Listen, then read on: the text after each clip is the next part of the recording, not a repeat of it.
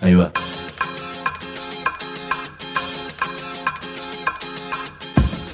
La Vaca es una colecta de recursos, es una cooperativa de trabajo, es una página web, un periódico mensual, una editorial, una cátedra, un bar. Es lo que necesitamos crear para ganarnos la vida y perdernos la obediencia de vida. La Vaca es comunicación, ida y vuelta. Ahí va. Decimos no te calles, decimos como se te cante, como te salga, como puedas.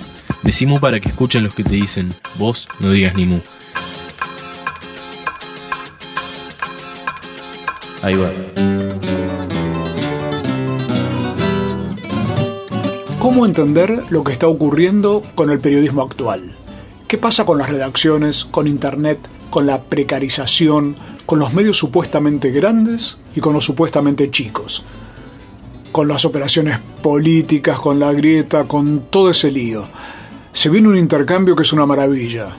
Con don Carlos Ulanowski, periodista de toda la vida o como dicen los chicos, un capo. Vino hasta nuestra nueva casa de Riobamba 143.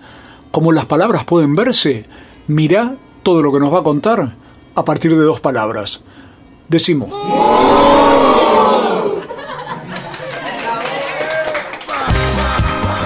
Hay comunicadores, periodistas, escribas, locutores, editorialistas, opinólogos, denunciadores, mobileros, columnistas, conductores, especialistas, interpretadores.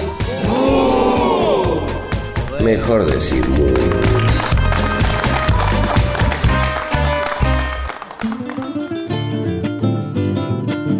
A ver, voy a intentar una breve presentación. Si el loco Bielsa o Jorge Sampaoli tuviera que armar un seleccionado de periodistas, creo que entre los primeros convocados seguramente estaría este señor que hoy está con nosotros. Carlos Uranowski, a ver, yo leí esto, vos corregime, debutó profesionalmente en 1963. A partir de ese momento he hecho de todo. Según un relevamiento exacto que estuve haciendo por internet, yo calculo, Carlos, que trabajaste en unos 50 medios. Digo 50 porque es como la estadística que te dan de las estrellas. Son tantas que no se pueden contar, entonces por eso dicen 50. o sea, es una exactitud poética, digamos, más que matemática.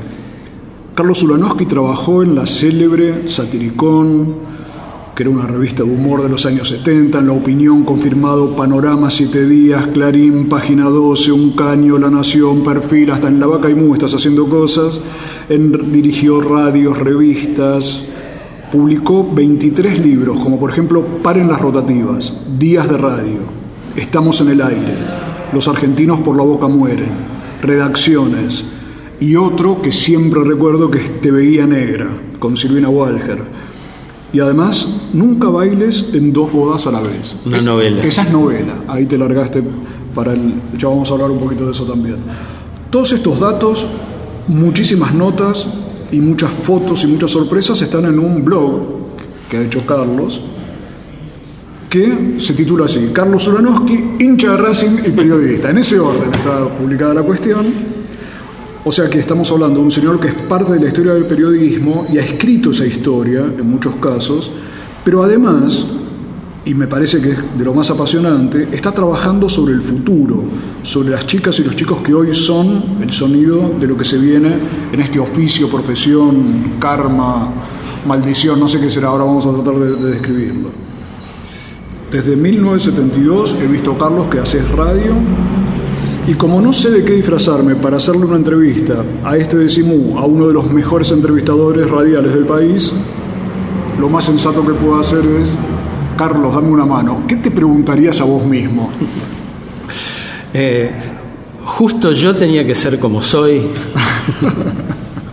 Digo, me parece que ahí, parafraseando al genial Quino, que alguna vez lo puso en boca de Mafalda, siempre me divirtió esa pregunta, la tengo eh, recortada en un corcho que tengo frente a mi computadora.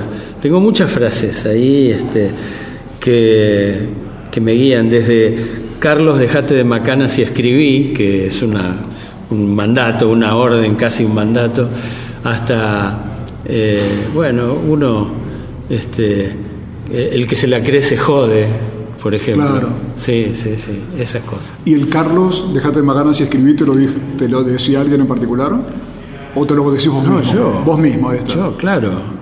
Ahora, vos sabés que qué curioso, digo, tengo una gran disciplina de laburo de- desde siempre, desde siempre. Digo, de, de decir, bueno, me siento y lo hago. ¿no? Ajá. Este, y, pero ahora siento eso, estoy trabajando en dos libros a la vez y eh, siento eso que ahora tengo más predisposición todavía que antes al laburo. Es decir, bueno, lo tengo que hacer, tengo que terminar un libro para el 20 de septiembre. Ajá. Bueno, y tengo en la cabeza que lo voy a terminar. O sea que el, el Carlos Déjate de Macanas a mí me hizo acordar a Jacobo Timerman que en una época decía no piensen, escriban. Era una parte industrial del trabajo en los diarios, en las revistas, donde no tenés más tiempo. Claro, Llega lo que los americanos, los norteamericanos llaman deadline, la, la hora de cierre, y ahí hay que seguro. meterle pata. Y vos estás trabajando en dos libros ahora. Estoy trabajando en dos libros. Uno que es un libro por encargo de una editorial grande, que es, es, eh, un libro sobre el fenómeno de la obra Tok Tok, que es una obra que hace siete años que está en cartel acá en Buenos Aires y que ya este, se convirtió en la comedia más vista de la Argentina de los últimos 25 años. Ajá. Más que Brujas, más que Salsa Criolla, más que Drácula. Bueno, estamos trabajando con Hugo Paredero en ese texto, en ese libro. Eh, y estoy trabajando en un libro que no me pidió nadie, que es un libro de mi propio deseo, que tiene que ver con el estado del periodismo en este momento, va a tener un diagnóstico mío y va a tener 20 entrevistas a jóvenes, porque a mí tengo la teoría, no, tengo la convicción, no es una teoría, tengo la convicción de que en este momento quienes están defendiendo mejor los trapos del periodismo tal como lo, entiendo yo y seguramente como lo entendés vos, es, eh, son los jóvenes. Son los jóvenes, son revistas como eh, La Garganta Poderosa, Anfibia, este, gente, digamos, que une el periodismo con el humor, como El Cadete, y gente que hace una revista como Mu. Eh, bueno, es eso. Digo, me parece que ahí está, eh, y, en un montón de revistas independientes también, eh, ahí me parece que está la estirpe de lo que nos va a salvar. Claro, la, estirpe de, de un tipo de actitud donde a lo mejor no viene tan contaminada como generaciones anteriores con todos estos problemas de la grieta, la no grieta, las operaciones políticas. No sé cuál es tu descripción del estado del periodismo. Nosotros estamos viendo eso, o sea, como una que se ha perdido el placer de la lectura. Siempre leer periodismo ha sido una fiesta. Sí. Yo mencionaba diarios como La Opinión, donde- en los que vos has trabajado. Bueno, periodistas como vos, escribiendo frecuentemente en diarios y revistas, ya a uno lo incitaban a la lectura. Hoy eso da la sensación, no sé si soy yo, pero me cuesta encontrar cosas lindas para leer en la prensa convencional. Y te quería preguntar en ese punto cómo estás viendo ese estado del periodismo, donde a lo mejor los chicos son los que mejor reflejan lo que se ve, ¿no? Bueno, el, el libro se plantea eso, se plantea que en este momento el periodismo argentino está atravesando un momento de débil o muy débil creatividad, ¿no? Eh, esa es la hipótesis del libro. Con todo respeto, yo les pregunto a todos si están de acuerdo, si disienten o dudan. Eh, eh, digo, ese es como el punto de partida, el, el inicio, ¿no? Y después, eh, digo, la, la descripción de, de- de cosas que pasan en la realidad. Y es que en este momento hay dos modelos en pugna. El viejo modelo que este, cruje por todos lados, pero que todavía sirve porque es el que da guita. Ahí está. Eh, y, el, Funciona. y el nuevo modelo que es este, a- eh, frente al cual todos se rinden, todos se arrodillan, pero que todavía no ha logrado ser sustentable. ¿no? Eh, digo, eso es muy interesante. Digo, y no es solamente un problema argentino, es un problema mundial. Digo, es un problema que se están planteando los grandes diarios de todo el mundo. ¿Qué hacemos? con esta famosa palabra convergencia, ¿no? Eh, ¿Qué hacemos? Este, ¿Cómo eh, eh, eh, este, cómo asociamos la redacción tradicional con la redacción online. Esa redacción tradicional que tenía un solo cierre por día, hoy tiene 24 cierres. Claro. Tiene un cierre por hora y a veces más. Tal cual, y la convergencia que además en muchos casos implica buscar que los periodistas además sean fotógrafos o que los fotógrafos escriban o demás, ¿no es cierto? Y todo eso vinculado con lo argentino, que siempre es salvaje, como vos bien sabés. Eh, digo, hay un problema de precarización en la Argentina que no para, que no cesa.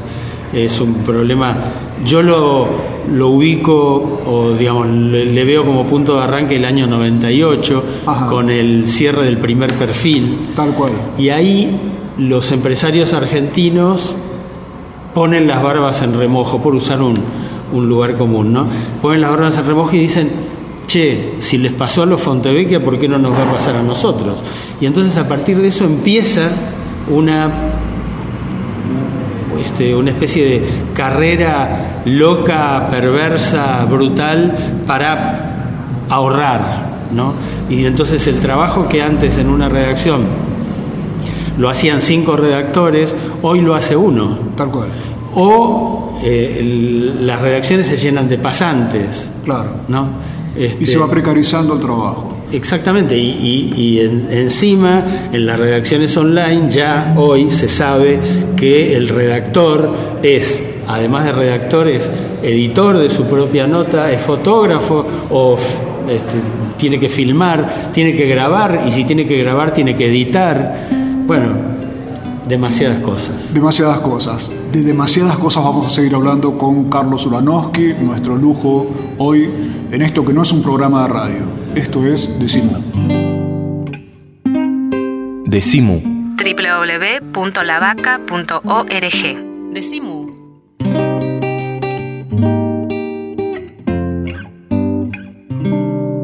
Estamos presentes cuando hay que defender tu trabajo, en el cuidado de tu salud y la de los tuyos, en el momento de preservar y ampliar tus derechos, porque estamos presentes donde vos estás. Satsai Presente. Afiliate al Sindicato de las Nuevas Tecnologías ingresando a www.satsaipresente.com.ar. Nuestros libros tienen orejas y corazón. La Vaca Editora. Escuchan y laten. www.lavaca.org. Una red de pensamiento libre que financias vos. La Vaca Editora. Encontralos en las librerías amigas o en www.lavaca.org. Si trabajas en el Estado, municipal, provincial o nacional, sabe que tenés dónde informarte. www.eltrabajadordelestado.org El sitio web de la Asociación Trabajadores del Estado. Noticias, opinión, entrevistas, videos. www.eltrabajadordelestado.org desde 1925, presentes en la defensa de los derechos de los estatales argentinos. Asociación Trabajadores del Estado. Decimu. No soy la persona de tu vida, soy la persona de mi vida. Decimu. Decimu.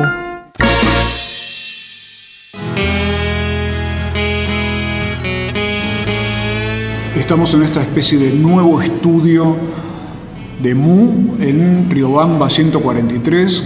Yo digo, Carlos, que es el submarino violeta o algo por el estilo. Estamos en una... Me impresiona porque la primera vez que vine justamente a hacerle una entrevista a Franco Ciancaglini para ese libro que nadie me pidió, eh, se la hice acá, acá abajo, donde estamos en este momento, y esto era un lugar imposible.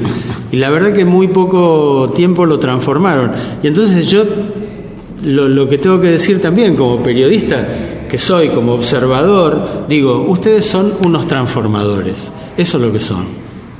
Bueno, lo que pasa es que había que limpiar este lugar y ponerlo lindo para poder recibir amigos. Aquí la idea, al poder recibir a Carlos Ulanowski, periodista que ahora anda con dos libros entre manos, que ha escrito más de 23 libros, incluyendo una novela. Y la idea de poder tener este tipo de lugar aquí en Riobamba 143, como decía recién, es que exista un punto de encuentro, una posibilidad de juntarnos a pensar y hacer cosas. a ver si nos transformamos por lo menos nosotros mismos, ¿no? Y, cosa que a veces el periodismo no ha querido hacer. Bueno, pero digo, estuve también hace 15 días o 20, no más, no mucho más. Eh, eh, el día también había un evento, un acto, y, y ya hoy también lo veo cambiado arriba. Sí, hay unas fotos muy lindas, fotos periodísticas que se han ido haciendo en la revista MU. A ver, y ese evento al que vos viniste era eh, por un libro que se llama Editar sin patrón, que habla justamente de las nuevas experiencias de revistas cooperativas, revistas comunitarias, como vos mencionabas. Admiro mucho eso, porque, primero que nada, porque yo crecí en sistemas absolutamente distintos. Diferentes, claro. Claro. Eh, hablaba, por ejemplo, con Alejandro Wall eh, acerca de la experiencia cooperativa de tiempo argentino. Digo, experiencia cooperativa que ustedes también tienen desde hace 10 años. Entonces, digo, eso es extraordinario y es eh, novedoso por donde se lo mire. No está en ningún libro, no te lo enseña ningún libro, no te lo enseñan en ninguna escuela de periodismo, en ninguna carrera de comunicación. Eh, esto es lo, novedoso. Me parece que ustedes fueron haciendo la experiencia este, todo, cada día. Cada día. Cada día. Sí, la idea es ver qué se puede hacer para comunicar. Es como que hay ese entusiasmo que vos has tenido toda la vida. Y decías algo que me, claro, comparto y me identifico, que es esto, venimos de, los medios convencionales, pero entonces te quería preguntar. ¿Qué quiere decir eso? ¿Qué, ¿Qué quiero decir con eso que veníamos de los medios convencionales? Que no nos teníamos que preocupar casi por nada. Exacto. Sí nos teníamos que preocupar por hacer la nota, por entregarla a tiempo, este, porque Jacobo Timerman, que vos lo acabás de mencionar, este, no nos rompiera la nota en la cara porque no le gustaba. Eh, bueno, esas eran las preocupaciones. Y, digo, en la medida de lo posible, cobrar a tiempo. Tal cual. Este, eh, hay un dicho irónico acerca del periodismo que lo primero que uno aprende es hacer vales de viáticos, ¿no? Bueno, esa, esas eran las preocupaciones, esas eran las preocupaciones. Eh, pero bueno, de repente en una experiencia cooperativa eh, hay que preocuparse absolutamente por todo. Yo tuve una mínima experiencia parecida que fue en La Maga. Ah. La Maga fue una revista súper independiente y cuando yo me planteaba el tema de la independencia, me daba cuenta que éramos muy dependientes. ¿Y de qué dependíamos? Y dependíamos de que el jueves, que era el día que salía la revista, no lloviera mucho, no hiciera demasiado calor, no, eh, no se generara en Buenos Aires o en la Argentina uno de esos episodios eh, de la actualidad argentina que dan vuelta a todo, ¿viste? Eh, y eso afectaba indudablemente la venta. La venta, en la venta del jueves, la venta del viernes, la venta del sábado. ¿eh? Digo, era distinto. Era totalmente distinto. Bueno, y entonces eh, esos 5.000 este, lectores que nos apoyaban cada semana, en promedio, este, a lo mejor esa, esa semana fea bajaban a 2.500 y era un desastre. Era un desastre. Este, bueno, y, todo lo que nos decían alrededor de la maga, ¿no? Decían, íbamos a buscar publicidad y nos decían, em, qué lástima que no tiene color la revista. No, bueno, es blanco y negro. Eh, no, sí, pero digo, sería importante para nosotros tener eh, una revista que tuviera color. Y entonces volvíamos a la redacción y decían, ¿y si la achicamos la revista? Si, si no la hacemos de ese tamaño y que como uno va queriendo obedecer mandatos, a ver, que, donde todos te dicen qué hay que hacer, pero a mí me parece que siempre es linda una palabra que vos dijiste en el primer bloque, que es deseo, ¿no? Hay que ver qué es lo que a uno le gusta y qué es lo que a uno lo entusiasma y lo que a uno lo enamora con respecto al trabajo, porque gente que te ponga el dedito para decirte lo que tenés que hacer, Hay en Argentina está repleto. Montones. Ahora, cuando vos arrancaste esa carrera, eh, periodística. Por ejemplo, hablamos de los 70.